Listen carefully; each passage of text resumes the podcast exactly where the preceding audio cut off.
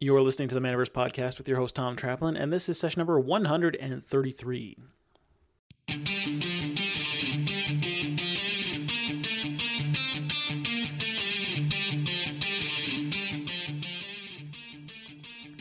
A digital marketing strategy is crucial to your game store's success. In order to grow, you need to get your store in front of new customers. And the most effective way to do that is online, using strategies like Google Ads, email marketing, social media, and content marketing. And this is where the Manaverse Marketing Agency comes in. We bring in new customers to your online store and physical storefront using a comprehensive digital marketing strategy that we build around your brand, an existing operation, and then we implement it for you. Book a 30 minute strategy session with us to get your game store marketing plan created for free. It's yours to keep either way, so you really have nothing to lose. Go to manaversesaga.com forward slash MMA to book your call and let's take your game store to the next level. Welcome to the Manaverse Podcast. I am your host, Tom Traplin, and this is the podcast where we explore what it takes to build a successful, friendly local game store. If you like what you hear on today's episode, make sure you subscribe to the podcast on whatever fine platform you are listening on. And if you're listening to this on YouTube, hit the like and subscribe button. As always, you can find the notes and links mentioned in today's episode at manaversesaga.com. Today, we've got Jamison Sacks on the podcast. Jamison is the owner of Common Ground Games in Dallas. Founded in 2013 by Jamison and DR Hanson, Common Ground Games is a premier retail and gaming space for all of Dallas Fort Worth to enjoy and has well over a thousand five star reviews across Facebook and Google, which is a very good indicator. Welcome to the podcast, Jamison. Thanks for having me. No problem. I'm glad you're here. I'm excited to talk about Common Ground Games. Uh, you were actually recommended to me to reach out to you. I've, I've been meaning to do it for a long time, but Gary Ray specifically said, "Hey, you got to go talk to this guy. I want to hear from him." So I'm really uh, jazzed to jump into the conversation. Gary Gary is very nice. I actually, um, my store manager was one of his employees years ago. Oh, yeah. Well, that that's an interesting story, I'm sure. Yeah. But before we get into that, let's talk about the origin story. How did Common Ground Games come into existence? Why did you get uh, into this business? What's this all about? so, Common Ground Games actually comes from a midlife crisis, more or less. Um, but in reality, I've been working in comic comic book and game stores. My second job ever when I was 14 was a comic book store, and I've been working in them anywhere from part time to running other stores for other people. Um, all throughout into my 20s, I was working in them, and then I kind of left the major part of like actually like full time working in them and went and worked in the IT industry for years, and still even part time was working for different stores and things like that. And then, literally, uh, in my late 30s, I was working for a Fortune 500 company, working for their internal support desk, and got to the point where every day when I came to work, I had to like sit in my car for a little while so that I wouldn't like start crying because it was just so terrible. Just, I'm not built for corporate environments. Like, I, I can't work for people who don't know how to do my job. You know, like mm. pe- people telling me how to do something when they're just wrong just after a while just really wears you down. And uh, I probably would have at that at that job I probably would have got, gotten fired within six months from my uh, inability to um, keep my mouth shut, more or less. You know, I was constantly pointing out problems and things that weren't working, and I was being told constantly that they don't like that, rather than trying to fix the problems.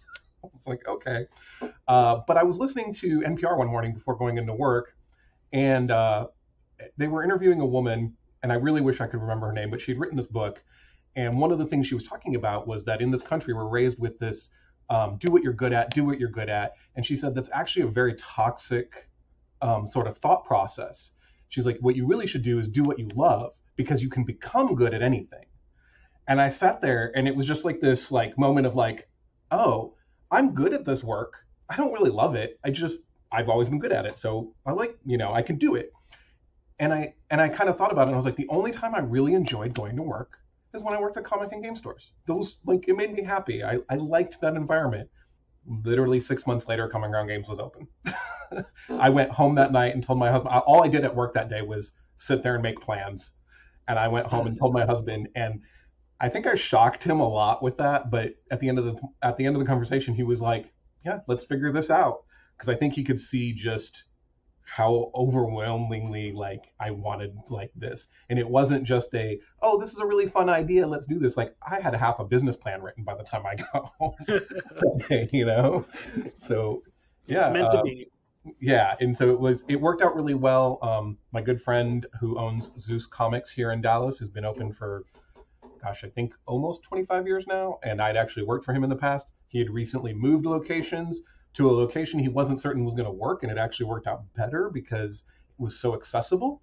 Because one of the things about being in a very large metro area is this, and this is while certain areas are very popular, parking and driving to them can be really difficult. and so he kind of moved into a less seemingly like area where you'd want to be. It kind of felt a little office parky, but it's off of two major highways and it's real easy to get to and it has big open roads and thousands of people drive th- past it every day because it's a major thoroughfare. And the spaces next to him were empty. So it kind of just worked out perfectly. It was like cool he doesn't do games. I was used to joke if, if he didn't have a controller he didn't really know anything about it when it came, came to games. So it was kind of a perfect match because having done comics in the past i never wanted to deal with that side of the business again if i didn't have to. And then I was like great we can just do the games. Interesting yeah. So this was a pair up, kismet kind of thing, partnership. Worked out that way. Yeah, it, it worked out great too because you know there was he still had a lot of customers that still knew me from when I was working there, and things like that. And so and it we actually opened up our first day. We specifically had planned it out. So on I think it was actually May fifth of 2013 um, was Free Comic Book Day he has this, you know, huge line out in front of his store every year for Free Comic Book Day. Well, that huge line was now sitting, standing in front of a game store they'd never seen before, and a whole bunch of his customers were like, "Oh my God, I've always wanted games." Because surprisingly, there was nothing really in Dallas for games. It was all in the suburbs. The at that at that point, it was literally from when we opened, the closest drive from our store to another game store was 30 minutes. Wow yeah, and that was driving out to like Bedford. Interesting. Yeah.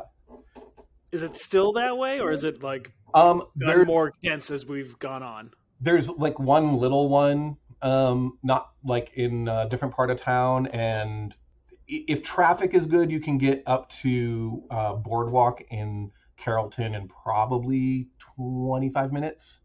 So it's not much closer. Mm-hmm. Um, but yeah, we just and then Dallas is really expensive, and I think we managed to also hit one of the last areas where you're not going to be paying thirty and forty dollars a square foot for for space, and so we kind of entrenched ourselves in, and we've grown since then so much that it's it just kind of works, you know. Oh, that's awesome. Sounds like you got a really great situation right off the bat, where you kind of hit the right space with the right overhead, with the right partner, yeah, like a lot of things lined up really well exactly. initially for this thing to to launch. Yeah, I, I always like to say that uh, opening up your opening up a business is like throwing yourself off a cliff, and it it really should scare you a lot. But I've found over through my life the things that scare me the most are usually the things that are because I'm the most excited about them, and I'm usually going to do everything I can to make sure that you know there's somebody there to catch us. And this time, uh, the community built up really quickly and caught us really well. Mm, I like that. That's pretty. That's pretty interesting, and definitely a. I would say the experience of having this like yeah vision. I'm going to do this thing, and this is what I really want. And I just clicked right. Yeah, I'm sure there is probably a lot of store owners who kind of had that moment of I'm done with my corporate job. I'm done with whatever my, my life is at the moment. I'm gonna go do what I want, right? I'm yeah. putting this off forever. I'm gonna go do the thing that I want. Yeah, I I just also I'm so uh, analytical that it was. I also know it wasn't like going to be like, oh, this is a cool thing I want to do. I was like, nope, this is going to be what we do for a living. So it needs to be a business. It needs to make us money, and you know, it can be a really cool thing. But I, I was like, no, we're going we're going to live off of this. And I think also having been with other game stores and stuff, especially at the begin, a lot of them when I started working for them, they were really like zero to six months kind of spacing. So I saw a lot of things that I was like, ooh, I knew not to do that. like mm. I had a lot of experience working in those kind of situations. I'm sure that helped a lot as well. Sure, I, the experience of working in the industry in some sense and in the past as an employee gave you a great perspective on what you would need to do once you become the owner. Yeah, absolutely. It whenever people ask me for advice, I always tell them that's in reality that's going to be your best thing no matter what is if you can find someplace like that to to do that because I think a lot of them if they did that, they probably would never open a store. Just cuz Probably not. once you realize what it entails. Yeah. At least initially when you're when you are the ground floor and there's no one else or there's only you know maybe a couple other people but you're doing most of the work yourself for that first first you know couple of years maybe yeah you better get used to it it was especially it was just me and my husband was still working his full-time job so it was just me most of the time um, we didn't do any outside investment this was all money we raised ourselves we did not want to be beholden to anybody else i would the whole point was is like no i i, I want to do this my way and i don't want to have to convince other people like you know that I know what I'm doing and that sort of thing. So it was just all us. So we didn't. I think it was a year before we even had our first employee. A little over a year, I think. Yeah, which was yeah. which was one of Gary Ray's old employees. well, it's a good one to pick up. I think. Uh, yeah, they've been probably well trained at that point. Exactly. They had a, they already had a good perspective on how to do things, and so yeah, it was a, definitely a win on our part. Yeah, for sure.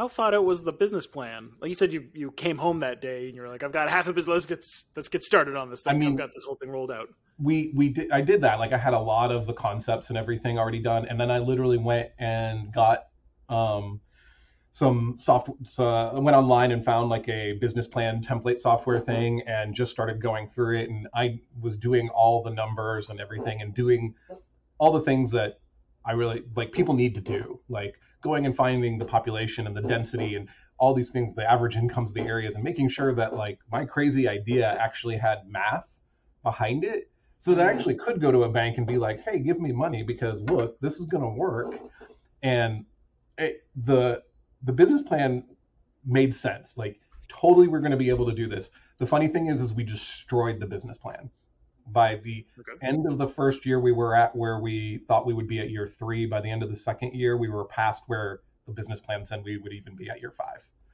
You know so it was just like oh okay i was way too conservative. But at the end of the day i would much rather be conservative. And i think that's unfortunately some people when they're doing business plans don't aren't conservative. They don't think about like the worst case scenario. And that's really where you where you should be with that. Yeah. Don't build your plan on the optimistic side of things because no. there's a good chance that that's not going to be the reality of what the situation will be when you get rolling. Exactly. Exactly. But if you can survive on the conservative side of things, that's a great indicator that, you know, even if things don't roll out as easily as as you'd hoped, you can still make a go of it. It's still a yep. potential. Yep. Yeah. I've talked a lot about the business plan. I've had a lot of people come on on the podcast and say how important the business plan has been to their business to the to their success eventually in, the uh, in the long run.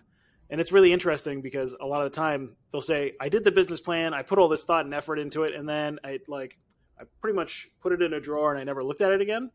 or the business itself, like the way things evolved naturally, like it didn't resemble the business plan at all. Like you said, like the numbers for you, the reality was like you were you you know went off and yeah. completely blew it out of the water but the exercise of doing the business plan is still something really valuable. Even if your numbers are completely off and your like your expectations are wrong just the work of doing it is important. Yeah i mean it, it really did like you know we took how much money you know we would have and so it's forced us to be like okay what fixtures are we getting? What what can we spend on product? You know we knew that like at first there would be no other employee you know.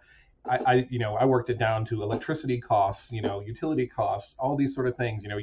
And some people don't like even the electricity costs, I was, I, I got lucky. They, I didn't realize that because um, they had literally just replaced the HVAC system in my space, so my electricity was a lot less than I thought it would be because the system was newer and it was actually not using, even though it was super good and really cold in there, it wasn't using as near as much electricity as we thought it would be, you know, just doing all that sort of work and things. So we were constantly being like, oh, okay, after a while, I was like, okay, I'm going to put you in the drawer now because this this doesn't make any sense to keep looking at this at this point because we're so far beyond it. I'm interested. Did you ever revisit it and like replan for where you uh, were at later on? No, um, I probably should have. Uh, I, I mean, I kind of did at the beginning of the pandemic, but that was like when we were trying to make a lot of decisions about things. But even then, what I was planning ended up that wouldn't have been useful anyway with the way the pandemic went for us. So, uh, you know, it was just like, okay, so it, it's been one of those things where it's in a drawer over there. You know, it's quiet, quiet, quiet and piece of history over there. But, you know, nowadays, you know, we have all the accounting and stuff like that that I can look at and do all that sort of thing and all the item history and that sort of stuff and see where we are and trending and things like that. I mean, at this point, we've literally had uh, we're going to be celebrating our 10th anniversary at the beginning of May, and we've literally had 10 solid years of growth. We've had, I think, overall in 10 years, like four or five months that weren't higher than the month of the year before of that same month. So we're doing something right. yeah. Yeah, that is spectacular. If you had to maybe narrow down a little bit and say, I think these are the things that I'm doing really well that are responsible for this trajectory we've been on what would you say are the things that make you make common ground stand out? Um, one cu- customer service has always been a big thing for us. Um, that is the number one thing. It helps us create community. Um, I used to get a complimented a lot. Uh, people would be like, you know, it'd be like the second time they'd walk in and I'd call them by name and they'd look at me like, how do you do that? And, it, and it's little tricks like, well, we created a reward program that people would sign up for. I don't really want to give away free money, but it helps me learn people's names, you know, and it helps my employees learn people's names. And it's little things like that, you know, we're giving back to them and they're giving us some information, you know. Um, so it, we take a lot of pride in the, our customer service aspects, you know, trying to help people. I always tell my employees, we're not here to sell things to people people are going to buy stuff whether they want whether, regardless of what we try or tell them or anything we're just here to help them find stuff like talk to them find out what might be they don't you know what they are actually looking for show them some other stuff you know because we get a lot of people who come in here and they've played like Catan you know and they have some comments about you know, or some thoughts about like what they might want in a game and you know they look around and they're like i don't know where to start you know and so it's our job just to guide them we call we call our employees librarians. They're just here to talk about the games and tell them what they what they actually uh, what they might want to play and that sort of thing. We also have a have always had a game demo wall. We have a event space. We've always had event space, and our um, game demo wall has always been free to use. People can just come in, take a game off it, sit down, and learn how to play. Because you know, if somebody's going to spend 50 60 dollars on a game, I would love for them to try it out first and see if that's something they actually want to play. Because at the end of the day, if somebody buys something, takes it home, and then no matter how many times people have told them it's a great game, if them and their family kind of go, oh, well, you know, we don't really like this, they're not going to associate that bad feeling with any of the people who told them it was a great game. They're going to associate it with the people who sold it to them. You know, and so if we can convince them to try it or show them the things so that they have a little bit better sense of it, I've always been very big on that. Um, I always feel like we run events really well. Like our events tend to have very few problems. We, you know, we've always been we run a lot of events. We do we do that so that we do that very well throughout the thing. And then I think it's also a little bit um, obviously my husband and I are gay.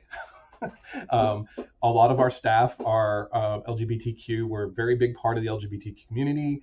Um, and so we've been we're known for being an open inclusive store you know we've we've become kind of a gathering place for a lot of people from all different walks of life not just the lgbt community that uh, they know that they're safe and they're protected here and they don't have to worry about anything when they're in here they don't have to mask themselves and it's been a really cool thing to see over the years i mean we've people have met their boyfriends girlfriends wives here you know husbands here all sorts of things and it's just a really despite the fact that we're now like this 10,000 square foot giant store, a lot of people tell us it still just feels the same as it always has to them. And I think that really is why we are so successful.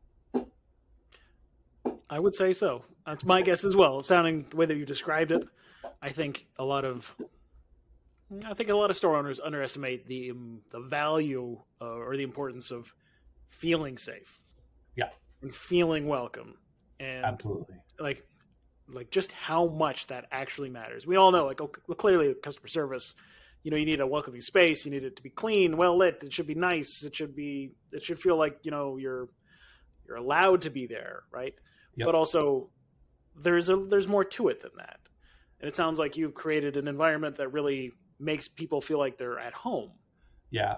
And that's what we want. Like I, I've tried to explain this to other people who don't really get it. Whereas like growing up and going into game stores and stuff like that, anytime I've walked into a place growing up where in my early 20s and stuff where I hadn't been in there before and I didn't know, Uh, you have to be really careful. You have to wear this mask. You have to guard yourself because you don't know how the people there are going to treat you. You don't know if the store is going to stand up for you if something awful is said and that sort of thing. And for people to kind of walk in here and realize really quickly, oh no, like from everything they've been told and they can see here, they don't have to do that here. It's just a, it's a different world for them. It really is.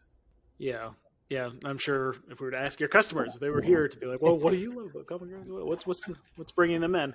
I'm sure they probably have a similar answer. At least that's a, that's my guess. Is that that's probably so. why they keep coming back. Yeah, I think I think so. At the end of the day, that and you know we have some cool games here and there. Yeah, that helps, right? The products having cool products and cool games helps. But yeah.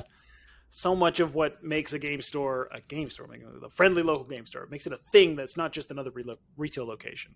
Exactly. Or just another business, right? Is yeah. this idea of the experience that you have when you're there and yeah, how it becomes a part of who you are and so much of how much you're identifying with the store. Like it's crazy in a way to think about how many how many people, like you said, have met their partners while playing games at a game store or you know built lifelong friendships. Yes yeah. that's certainly my experience that yeah, uh, absolutely. I mean anybody can walk into like a, nowadays can walk into a target or something like that and buy a game. But if you go up and ask somebody at target you know anything there about the stuff they're going to be like the target nearest us, they go, well, there's actually this place called Common Ground Games down the street. like a lot of the employees will tell people to come here because they're like, we don't we don't know. Like you know and that's the difference you know we don't we're not asking you if there's anything i can help you with today. We're asking you what can we sh- what, what, what can we help you find? You know so it's yeah. it's a big difference. Yeah and i i appreciate the idea of coming at it from a guidance point of view or just a a value first. I'm trying to help you first yeah. point of view instead of saying you know i got 15 copies of this game on the shelf. That's the one you need, right? I'm going to sell that one to you. Yeah. We we have uh, in our new space here we have nine nine demo tables set up in the retail space where they can, people can come up and try games. Some of the some of them just have like Frosthaven is too heavy, so it mm-hmm. sits on there, you know, so people can see that we have it and that sort of thing. But other things like you know we have Boop and Earth on tables right now, you know, so people can try it out because there's nothing quite like explaining Boop to people, they kind of look at you like, oh, okay, sure. But they play it and they're like, yep, I'm just going to put this in my basket and take this with me. You know, and that's that's what we want. If we have a whole bunch of it on a table with a demo, there's a reason for that. It's because we believe in it and we want you to try it. You know. Yeah, there is a there's a balance between the two, right? You are the knowledgeable advisor. You know what certain games are definitely going to be yeah. some winners, right? You know, people are going to be interested, and this is going to be a game for you. So let me tell you why it's going to be a game for you. Exactly. And the idea of having this hands-on experience, there's nothing quite like that, right? Yeah. You need like, especially with uh, with board games. You know, we used to demo, or I think way back in the day, you used to be able to go to things like Jumbo Video and rent a video game. Yep. That's how you knew, like, oh yeah, this. You know, I'm, I'm a kid. I don't want to spend eighty dollars on a video game without knowing that I want to play it first. So you go and you rent it try it out, you know, or you play it at your friend's house or something like that. But for board games, it's a little bit more challenging. But having that hands-on experience and and feeling it and feeling the mechanics and seeing, you know, the people across the table experience it at the same time as you, there's nothing quite like that. And yeah. having those demo tables, I think, is a really important aspect of of selling those those board games. And I'm again, I'm sure you are. Uh, you said you, you were an analytical guy. You've probably done the numbers and, and looked at like the difference on what what's demoed versus what's not. Like, uh, yeah. Uh, how does it play out? I tell every publisher that doesn't want to sell us a demo copy of things. I'm like, I, I, can generally tell you that when I put a demo copy of something on the wall and I can show it to people, it's much easier for us to sell it you know. And there's plenty of games that I just believe in enough that you know, fine, we'll just buy a copy at regular price just so we can put it out. You know, um, some publishers are really good about it, others aren't. But like last year when Flamecraft came out, you know, we sold 120 copies of that in like a week and a half because it, it was a fun game and it was cute and it so on the table it looks really good you know and so just vanished at at bg we sell at bgg con we sold we brought 60 because that was all we could spare and we sold 60 in four hours like they were gone and for the rest of the weekend people kept coming over being like do you have any more flamecraft? It's like no sorry. Like that was a lot and it was gone. It was a hot item. It was very much so. Heck when we got the restock uh, two weeks ago our little notification thing i didn't realize how many people had had that on like notify me when it came back in and it was like two pages. When i was looking through the app i was like two pages. It was something like 50 something notifications went out for. And I was like, wow. I was like, people did not get their copies of that game. Yeah, I cannot get enough of it. So yeah. here's an interesting question. How do you know which games are going to be Flamecraft? How do you know they're going to be the boops of 2023? Like, how do you how do you determine that? Um, it is unfortunately mostly voodoo. Uh, is, there is some things you can look at and go, okay, this designer, you know, this these components, that sort of thing. Sure.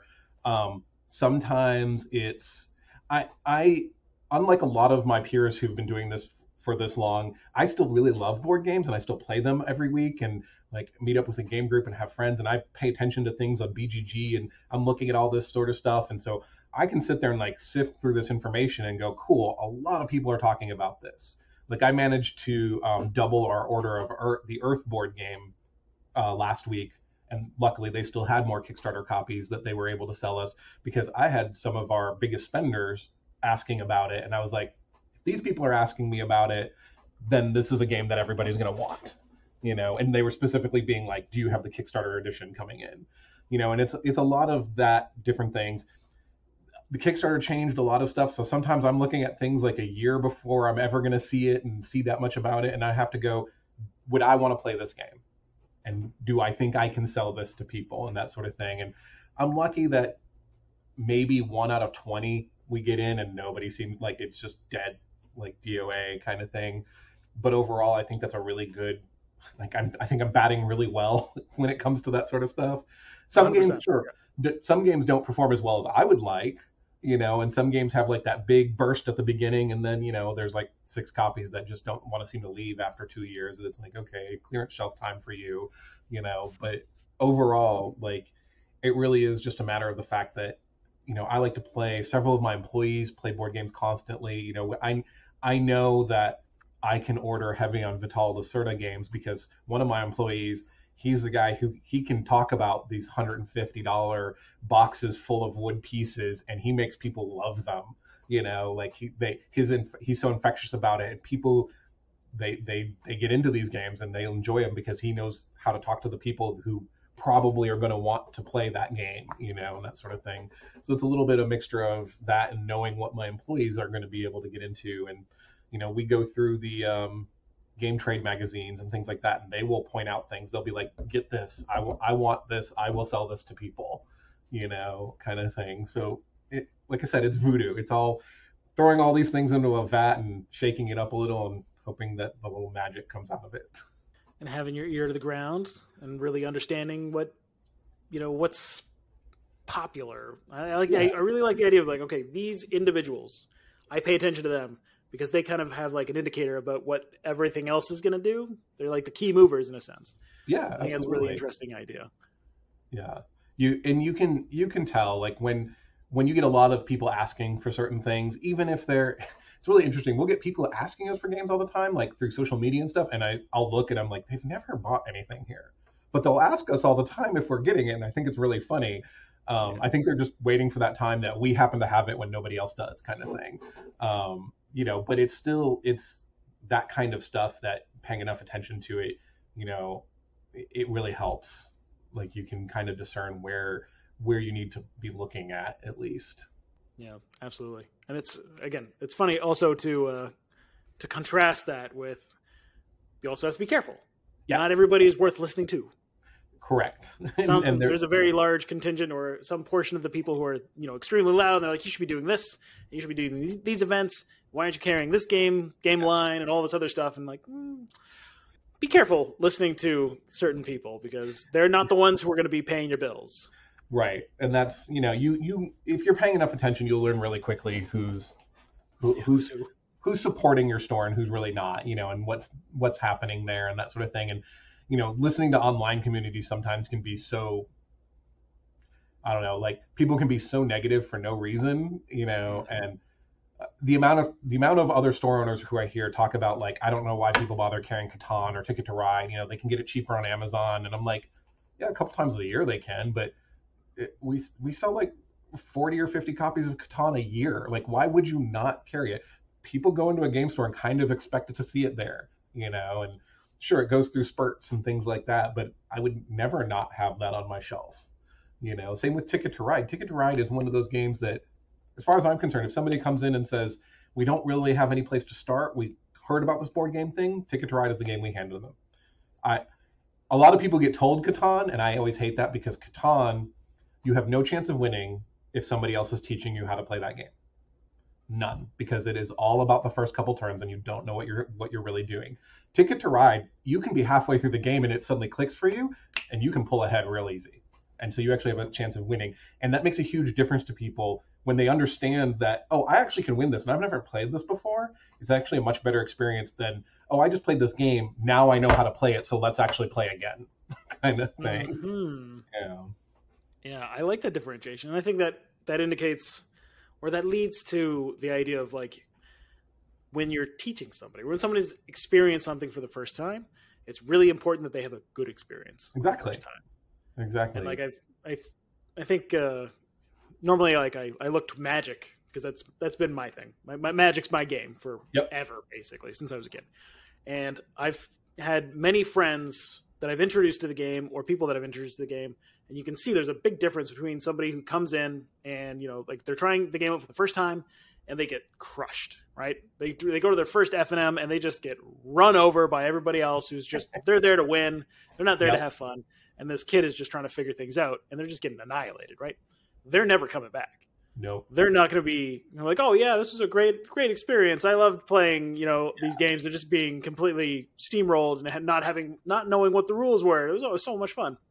Versus somebody who's had a really good time and somebody took the time and said, no, no, like maybe you don't want to attack that way. Like change it up a little bit. Like this will increase your odds of winning. You know, like like try to play like giving them hints and making it uh, you know like a little bit more uh, conducive to the learning experience, right? Like making it a little bit more fun for Yeah. them, and how Mm. much of a difference that actually makes. We, So we I like- sorry, yeah. We we saw that in Magic all the time. We had the most organic. I actually didn't really like. I used to be big into Magic in my early 20s and stuff like that. Um, and when I was working for other game stores, and when I sold out of it, I was kind of like done. And when we were opening, I had I was like, oh, I know we're gonna have to do Magic again. I didn't really expect it to be that big of a deal for us though. And like I even had gone and like the weekend we opened was actually the weekend Dragon's Maze came out. And I had been going to like some other stores and relearning Magic because it was really different now. Like I mean, the last time I had played, damage was still on the stack and things like that. So it was a real different.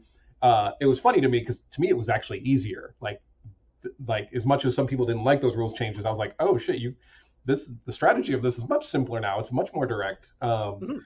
But our magic community grew really fast and it grew very organically, and luckily it grew very. Um, I, I was very stringent about certain things about you know, hey, there's kids in here, you don't get to swear. You know, you can't treat people like this. You know, you know, you know, act like adults, things like that. And it was really cool to watch how these people actually very organically were like, oh, okay, well, we like playing here, so we're going to adopt this attitude too. And you know, at FNM and stuff like that, you, you very rare- like sure there are always a couple people who just winning is the most important thing to them, but for the most part, it was, hey, no, like if I show this person like if I help them, they're going to want to come back, you know, and we're going to help grow the community and stuff like that. And you know, we're very big on um, doing like sealed for FNM because that's the best way for new players to just get into the game and you know have a good time because everybody just opened up packs and they get to play and it's usually the only other thing they've played is pre-release so it's the most similar experience for them and it helps them build up their collection and things like that and it's it's it's one of those weird things I never thought I would say early on after experiencing Magic at other stores that I was like mm. how proud and amazing I uh, are uh, how proud I am of our Magic community and how amazing it really is overall. Like we've been able to do some really cool things and just even after the pandemic having to restructure and set up again and just watching those people come back and everything has been really great. Yeah, I think the the idea of the toxic magic player it's definitely a thing like they're out there right but i think it's also one of the uh, one of the more interesting and important principles that i've learned in my life in general is that we do things that shape the environment and then the environment shapes us. Yep. There's a circle there's a feedback loop. And the idea but we get to choose a lot of the time the environment that we're in. And as the owner of the store as the person who's facilitating this whole thing that's going on, you get to choose what that looks like. And you yeah. can shape it, you can curate it, and you can do things to create the environment that pull well that turns people away from the classic toxic player mentality, right? You can do that, and you can turn people who might end up going down that path, going down the other path of being the advocate, being somebody who is a a friend who's you know building people up, like you said, building the community, yeah, and organically doing it just because it's it's they've been shaped that we've been incentivized that way, but also yeah. it's you know it's a mutually beneficial thing. Like when they realize it, it clicks, and you're like, oh, so if I make sure that this person has a good time, that means I have someone else to play with long term, right? There's more people in the community for me to benefit from. So like it's Absolutely. a win-win for everybody. But you have to be explicit and go out and do that yourself. You have to make sure that happens. Yeah. Because if not, we, you know, we're humans. We tend to default to whatever the lowest common denominator is if we're not kind of doing it by uh, intention. Yeah, we it's it's been interesting to watch too. Occasionally, the self-correcting, like where some people kind of like, oh, like I was an asshole and now nobody will talk to me, and then like the next week they show up, they're really nice and kind of chill, you know, and like that. And then there's the people who like just never show back up. And it's you know they're like oh you know nobody would talk to me and that sort of thing. And it's like well you know maybe you need to look at how you were treating other people and wonder why you know nobody wanted to talk to you or be around you. You know we can't really help you if you're not gonna you know play in play in our pond you know kind of thing.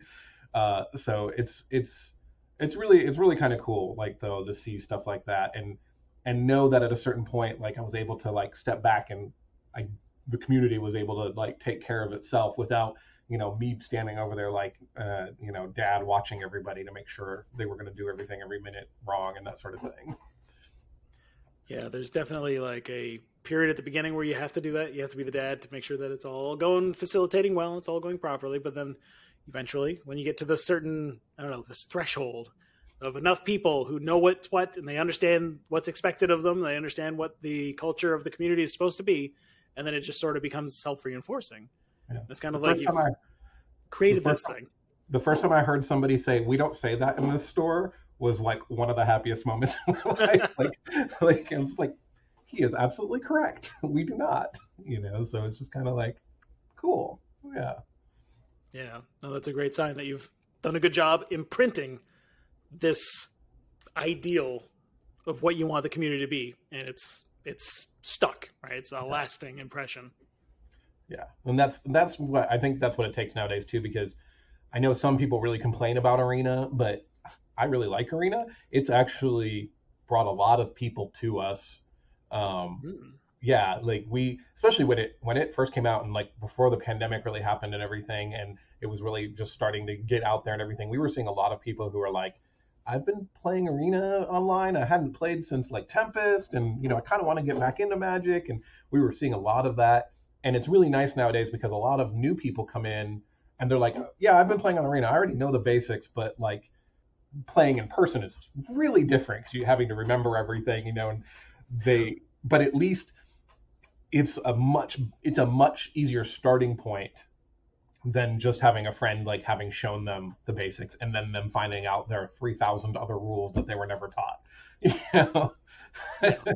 So it's it's been pretty it's like i said like I, there are definitely some points to arena that i'm like oh i wish they would do this a little bit better here or there. That could help the stores more. But like i said overall i really don't have a problem with it. It actually has been very beneficial for us i think overall it's a good on ramp for new people to try out the game and get a feel for it, and then hopefully it turn it translates into well, this is something I like doing, and maybe there's something else, maybe there's somebody else I would like to play with. And I've heard it's in person. I've heard these cards are real, and it's not just on a computer or not just on your phone or whatever. I can go buy some real cards. Check it out. Well, they do uh, a much better job now too of like when you open it up, like there's a lot of like pre-release at your local store and things like that. So, you know, compared to when it first came out, there was a lot of like go buy it on Amazon, which we were always like, why? Yeah. like, Thanks. Yeah. like Good job, we- Wizards. you know, like, um, hi, remember us over here? you know, uh, so yeah, like I said, it, we get. I've heard a lot of weird, like different differing opinions over Arena a lot, but I tend to. It's not going anywhere, so you know you gotta gotta learn to just live with it and use it to your own advantage. Yeah, it's, it's only going to get more prevalent as we go along, and that's not necessarily a bad thing. Yeah, I mean, Lord, the Lord of the Rings set will be the first non-standard set that comes out on Arena at the same time, so that's going to be interesting. And I I have a feeling that's going to people getting to play with that is going to drive a lot of people into wanting to come play at the store because that's the thing we have we've we've already got a lot of pre-orders for Lord of the Rings, and a lot of them were for people that haven't bought Magic from us before. So uh, I consider that a huge win. Oh, absolutely, the Lord of the Rings set is going to be it's going to be good. It's going to be good. Yeah, And it's probably for me, it's probably the most uh, the best crossover so far. The idea It's- of like this IP kind of working together with Magic is just match made in heaven kind of situation. Yeah, as one that you're gonna do for a full set, that's not something they own because technically, uh, Adventures of the Forgotten Realm was technically the first crossover if you really look at it that way. Um, Yeah. But like as the first, like this isn't something we own and we can't really say it's part of our universe technically. I think that was a very smart idea on their part because you're taking one of the most well-known and most beloved fantasy things in the world, which is very easy to translate into magic cards. You know, Oh yeah. Whereas the Warhammer stuff, Warhammer decks were awesome and they're really fun, but I'm certain that there was a lot more thought process involved in like how do we make this futuristic thing work as a magic card? you Yeah. know? Yeah, I remember way back in the day when they made the decision that guns, gunpowder, that was going to be like a cross. That was a line that they were not going to cross. Long, long time ago. Like that, you know, that was that left the realm of fantasy, and they, they were that's not magic. Obviously, they've, uh, you know, I guess chainsaw swords is enough to be like this is okay. This is close enough. I mean, But, they uh, they kind of, I mean, they already basically had lasers and things like that. I mean, some of the planes are well beyond gunpowder and things. So Yeah. it's just like, oh, Yeah. okay. Yeah, it didn't seem that on. Yeah. But uh, yeah, no, I'm de- definitely a product I'm looking forward to, and I'm sure there's a lot of customers, a lot of people who are just you know Lord of the Rings fans, and they've heard of this this new product coming out, and this this sounds interesting, and maybe they've been close enough to Magic to know about it, but never jump into it, and that's perfect reason to give it a shot, right? We saw a lot Perfect of people. we saw a lot of people buying Forgotten Realms stuff just for the art, and I have a Mm. feeling we will see that with Lord of the Rings as well. Where as far as they're concerned, they don't care that it's a game. It's to them, it's just like a trading card. You know, like it's got cool art that they've never seen before for their favorite characters, and they're gonna want that. Yeah, yeah, it's going to bring in the collectors, not just Exactly. the, the players, which is great overlap. Yep. Yeah. so, what to go all the way back into business conversation, boring stuff? What is the hardest part about being a game store owner? Probably the hardest thing for me, at least, is that uh, the sense of worry. The uh, we have twelve employees, and that kind of sense of like I'm responsible for them. Like my decisions directly affect you know their lives you know like this this business needs to remain stable we have people who depend on us now and for me that's like that's a hard thing sometimes like you know it's not like it's just me and my husband and you know sure that's still a lot of responsibility but now our decisions directly affect all these other people's lives you know and so that that to me is a lot like it's it's a lot um beyond that accounting is the worst I, I opened up with a bookkeeper straight up day one. One of my friends was a bookkeeper for American Airlines. He had so much experience that it was ridiculous, and he wanted to start like his own little side business. And I was like, "Hi, customer number one, right here." And he's been with us the entire ten years so far. Um, but we're finally so big now that he's like, "You have to go to a real accounting firm now." He's like, "I can't do this anymore." so. That is a great indicator that you are on the right track. yeah, like it's just it's just too much work for him, you know, and he's he's like, I don't I don't want to run another business while working my full time job anymore. And I'm like, I get it, I get it, hmm. you know. And I've I've learned more about accounting than I've ever wanted to in my life because sure, it's nice to be able to just hand somebody something and they do it, but to me, I'm just like a no, you should try and understand as many of the pieces of your business as you can. That way, if anything falls through the cracks, if somebody leaves, you can do what you need to do, you know. And that's that's hard for some people because you're as a small business owner, you're everything. You're yep. you know, you're the buyer, you're the seller, you're the accountant, you're the CPA, you're you're doing this all all this stuff and you have to know kind of how to do it all. You know, and there's a lot of a lot to it. Yeah, in a lot of ways, being a business owner is one of the toughest toughest jobs in the world. I would say, like, yeah, the idea of being, you know, this small business owner, you know, as the, as it's phrased with like capital letters. Yeah, the small business owner, it, it, anything but small in in so many ways. Yeah, and it's yeah, it's challenging. And I think the idea of, of having at least a little bit of expertise, a little bit of knowledge in all the different areas that you might have to fill the go fill the gaps in, that that that can certainly help you. Right? Yeah, it can, it can certainly help you because there will be times where you have to fill in the gaps. Absolutely, and you and you want to have a good understanding too, so that like if there's problems, you you you can see problems before they you know pop up and that sort of thing. You need to understand if somebody's not doing something correctly and mm-hmm. being able to see that these things are you know problems and that sort of stuff. And it's a it's a little bit of a one of the great parts about being ADHD is you know I can focus on a lot of things. I my brain wants a lot of information coming at it and it's actually helpful for me in this job because sometimes I, some days I can't focus and I can't get anything done. But then I'll have a day where it's like, cool, I just did like three weeks worth of work and in a day, you know, just like, but it's all done, you know. So it's it's a it's a lot. Um, well, as long yeah. as they those those days show up once every three weeks, you stay ahead. You're good. right, right. but yeah, the the the people aspect, like between having to worry about that, managing people and all that sort of thing. Like it, I think that's honestly the hardest part of running a small business. When when you're once you start hiring and having employees, it it changes the very nature of everything because you also while when you're hiring people, you hope that they can fill in fall into your vision and that sort of thing, but everybody's made up of different things and they're always going to have their own ideas and stuff like that and you kind of it, it's a great thing though because you want that kind of mix so that the store becomes more than just you. You know, you want to be able to take vacations, and things like that, and you know, know that it's not going to stop working. You know, you want to be able. I, you know, I, as you can see, I have an office now.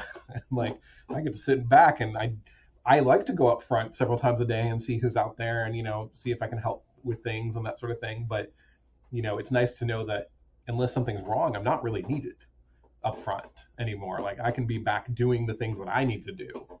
Know. Absolutely. That's a great place to be in. Follow up question. What are the things that you need to be doing? Where you're at now, you're at the 10 year mark. What does your day to day look like? Oi, um, lots and lots of emails. Um, mm-hmm.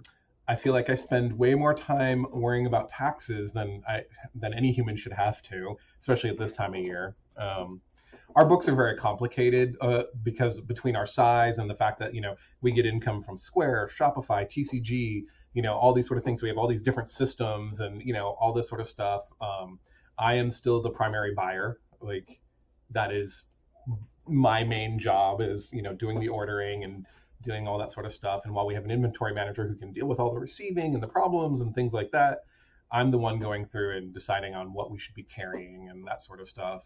Um, lately, it seems like I've been doing lots of interviews. uh, uh, there's a lot of talking to different reps, a lot of talk like we also don't order from just one or two. Like we order from all five major distributors. We order direct from a lot of different people. So I'm kind of inundated with information a lot that I'm constantly going through. Um, I'm also, I, we jokingly realized the other day, I'm CEO, CFO, CIO, and CTO. and uh, 16 years of IT work means that, you know, technologically we're a little more advanced than a lot of game stores. you know, we have very nice network, computers, things like that, because I'm able to put that stuff together and maintain it and that sort of thing. The other day, I realized for some reason, so we moved into a new space uh, just about a year ago. Um, we went from 4,000 square feet to 10,000 square feet. It was a very needed upgrade. Um, and I realized a couple weeks ago that for some reason I never put a phone in my office. like, so whenever we get phone calls that I actually need to talk to somebody, they would have to trudge back here and hand me the phone. And and one day it happened like three times in one day. And it's rare that somebody like most people I need to talk to aren't just calling me on my cell phone, but there are people who do call the line and I talk to them that way. And it was just one of those moments of like the third time that happened that one day, I could see in my employees' eyes, like, really, I'm doing this again. Mm-hmm. And I was like, I, I don't have a phone back here. And then I realized like the manager doesn't have a phone at her desk and the inventory manager doesn't have a phone at his desk. And it was like, I need a phone system, you know? And so then I started into the whole like, okay, like let's explore all our options here. And, you know, and so then like the past couple days I've been installing a phone system you know, so lots of you get to wear lots of hats. you know, the work never ends. Yeah. I'm, yeah. I'm sure that's probably a common theme amongst everybody you interview is the amount of things that you know they ever learned about plumbing that they never wanted to know you know and stuff like that yeah no absolutely everybody you know has the experience of going from hey I, I, started my business and then all of a sudden now I'm, I'm wearing all those hats. I'm a janitor. I'm the customer service person. I also have to you know uh, uh, troubleshoot the cash register and figure out what's going on there. Like there's all these things that you just randomly happen. You have to learn those skills.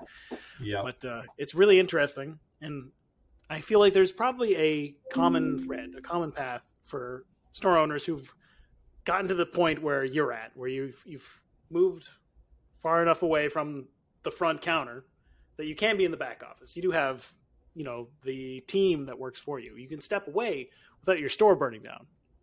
But then like your role changes and the things that are important or the most important things that you can do during the day change, right? Yeah. But the whole, excuse me, the whole, uh, I'm now the primary buyer. Like you are always the primary buyer, but now it, it becomes like your primary role in yeah. some sense. You are shaping the inventory from afar. Uh, that seems to be a common evolution. That's something that becomes part of it. Uh, even store owners who I've I've spoken to who have multiple locations and huge teams, it's still that's an aspect of the business that they are maybe reluctant to let go, or just it's hard to find someone who can replicate it as well as you could yeah it is it is a very again it's voodoo when it comes down to it and there can be some very logic of like learning how to order things but at the end of the day there's so many years of experience and different things you're looking at and whether or not you think you can sell and this sort of stuff and you know you don't want to carry everything but you know you do need to carry some of this and some of that and it, it's really just a lot of emotionality i guess in it um, for lack of a better term. Um, so you're having to do that, and I do think it is one of those things that most store owners like. You don't want to give that up because that is the um, one of the main parts of the heart of the store is having that inventory there, you know, and knowing that. And so if it's on you, you're the only one that can kind of be blamed for it at the end of the day too. Like if you don't have it, if you have too much of it, that sort of thing and because there is that kind of that if you put that on somebody else and they're bad at it like how do you teach that? And like great now we have all of this stock that we are never going to get rid of you know? Um mm. you know at least when you know there's that one game that's taunting you from the clearance shelf after five years or something like that you can at least teach your employees to laugh at you about that kind of thing you know and be happy when it finally does go away. Uh so it, it's just it's a really hard thing to teach just because you have to do it so heavily and so much when it's just you that eventually when you have all those other things taken away from you you start to realize that you it, how do you teach that without having somebody there with you doing it every day constantly? And then and generally you're probably better off paying them to do other things. Again it's not a bad place to find yourself as well. Of all the things you could do being the leader shaping the team and then kind of maintaining the heart and soul of what the business is all about I think it makes sense to me that's that doesn't seem like it's a, a bad place to get to no it's pretty good it's a pretty good gig For somebody who's listening to this and they're thinking, I, I want to open a game store at some point in the near future. I've got this, you know, vision. I've got this idea. This is something that I really want to pursue. I'm sure you get this question a lot. What kind of advice would you give somebody today, 2023, you know, early, well, mid-April? What would you tell them leading up for the next like 12 months? What should they be thinking about? Um, my joke, whenever somebody asks me this, my first thing I always say is don't. Um, the reality of the situation, though, is that it's don't do this unless you're willing to um, put in the work, because it's you're going you need to do a business plan and you need to be truthful about it. Because one of the biggest things I see is that I, I follow a lot of the different groups, and I'm in like the opening and t- game store, you know, Facebook group and things like that. Because I will gladly give people advice if they're willing to receive it. And you know, the first thing I see a lot of times is, you know, oh, you know, we're in this size of town and we'll be the only be the fourth game store. And I'm just sitting there going, that that size of town should only have one. Why why would you why would you be the fourth? You know, like where are you going to get customers from? like there's only so many people, you know. And so it's really the the next year is also going to be very interesting. The hobby industry is still growing by leaps and bounds. You know, we just had a Dungeons and Dragons movie release, and it was good. like, I mean, as a, as a kid, like, had you told me that, I would have just laughed at you. You know, but to see them spend 300 million on a movie and and it actually came out good, like, it was like, oh wow, okay. Um, you know, so we're still going to see huge leaps in the hobby industry and still lots of influx. It's, you know, it's no longer the thing that nerdy people do in their parents' basement. You know, it is a very mainstream thing now. And eh, what we found a lot during the pandemic, our business increased a lot. We we we spent two weeks making sure that uh, we were when we were shut down, making sure that our entire inventory was on our website and it synced to our POS, and we started doing deliveries. And we started getting all these people who were stuck at home, couldn't go to work, and they were going to play video, play board games now because after like a couple weeks, they were like, think I've played every video game I want to play for a while. And we thought a lot of them would be like, oh, this is the board game they buy, and we'll never see them again, kind of thing. And the amount of them who became board game enthusiasts has been so heartwarming. Like they are now like they are addicted to this hobby. They've really gotten into it, and those people didn't just dry up once the quote unquote was quote unquote over, you know. And so it's I think we're still going to be seeing a lot of that as more people get into it, more people share their experience with board games. You're still going to get more people going into it. And that's both good and bad because the industry is still growing and it's grown in such leaps and bounds and in ways it never expected to that there's lots and lots of growing pains and mm. there's going to be lots of I think missteps and mistakes that companies make and different ways and it's going to be really hard for people to adjust and like in the past, a lot of stores have always um, relied on TCGs to like be the backbone of their income and that sort of thing. And new stores don't get that access anymore. Like, sure, you can get Magic, but Pokemon, a lot of these other games, they're gonna, they're still having a hard time giving me everything I uh, after 10 years. Like the what I order now, like they can't fulfill it all, and they're going with the people that they've already got you know 10 years of experience of them getting paid on time and things like that with before they're going to send any to new accounts and that sort of thing.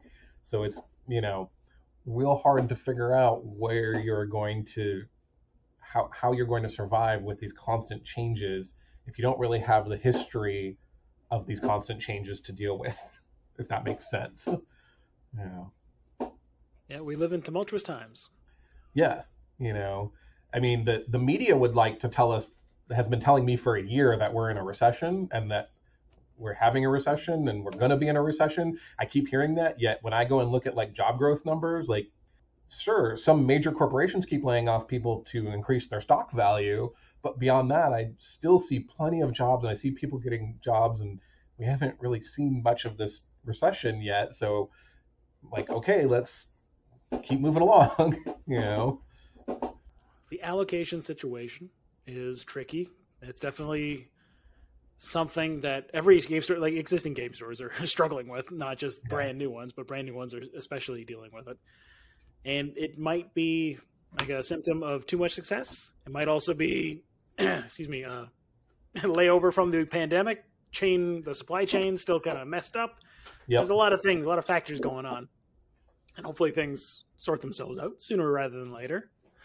Yeah, and things kind of uh, kind of adapt to the environment that we're in, and we figure out the equilibrium for you know exactly everybody gets exactly what they need for their market and for their customers, and they get the perfect amount, and everyone manufactures exactly what's required. Hopefully, it gets to that point at some point in the future. it's a yeah. that's a real challenge. And yeah, and I uh, I don't envy anybody whose job it is to decide how many copies of this am I going to print or attempt to print and things like that, you know, and then figuring out where it all has to go. I, I don't envy anybody that job, particularly right now. Yeah, that's a tough place to be for sure. Yeah, basically throwing darts at the dartboard and hoping that you are you're aiming correctly. Yeah, that you're somewhere in the you know right vicinity. Yeah. All right. I've had you for quite a long time. So I'm going to ask one final question. Okay. The last question is since the theme of the podcast is success, it's trying to build a successful store, successful business, you know, what have you. Uh, the question has to do with success. But success is a really ambiguous term, it means a lot of things to a lot of different people. Uh, so the question is a more philosophical, a little more personal, but what does success look like for you when it comes to your business? When it comes to the business, it's it's more. Do you mean like personally, or like what like what I thought what like when I recognized that like I was successful, or like when I realized that the business was successful? Let's do both. Start with you personally. Personal um, success. What does it feel like? Okay, I made it. Personally, for me, it was when uh, we bought our house at the beginning of the pandemic. Like, I, I was raised with kind of the concept of like you don't really houses are bad investments um, mm. because at the end of the day your time is worth money and you will put so much time into a house that it technically if you really look at it it's never actually going to even if you flip it for you have to make so much more on it before you actually made a profit if you really consider your time in money.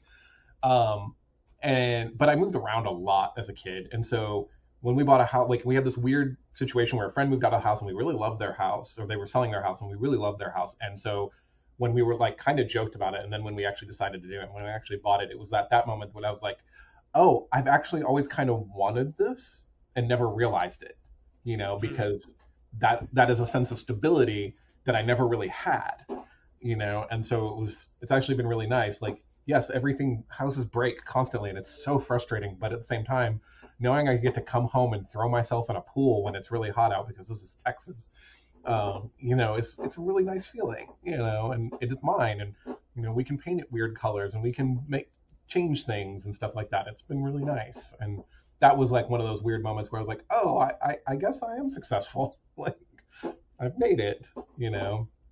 Um, as far as the business goes, I've I, it's for me, it's been more like just lots of milestones. Like when we uh like after a year and a half we had to expand because my our first thought was start small like there's a 1500 square foot space here like let's take this because if this is a dumb idea and it doesn't work we don't want to be out everything for the rest of our lives kind of thing you know mm-hmm. and then realizing after a year like oh this is we need we need more space and we need it now and we got lucky that our neighbors moved out and we were able to take over that 2500 square foot and you know we're able to make a 4000 square foot store and we're able to do so much more with that and then realizing not even three years later that we needed a lot more space.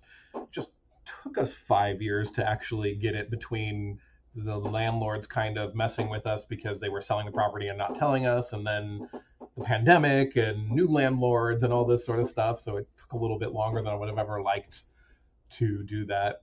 Um, and I think another measure of success for the, to me for the store actually was when I was invited to speak at GAMA for a couple years.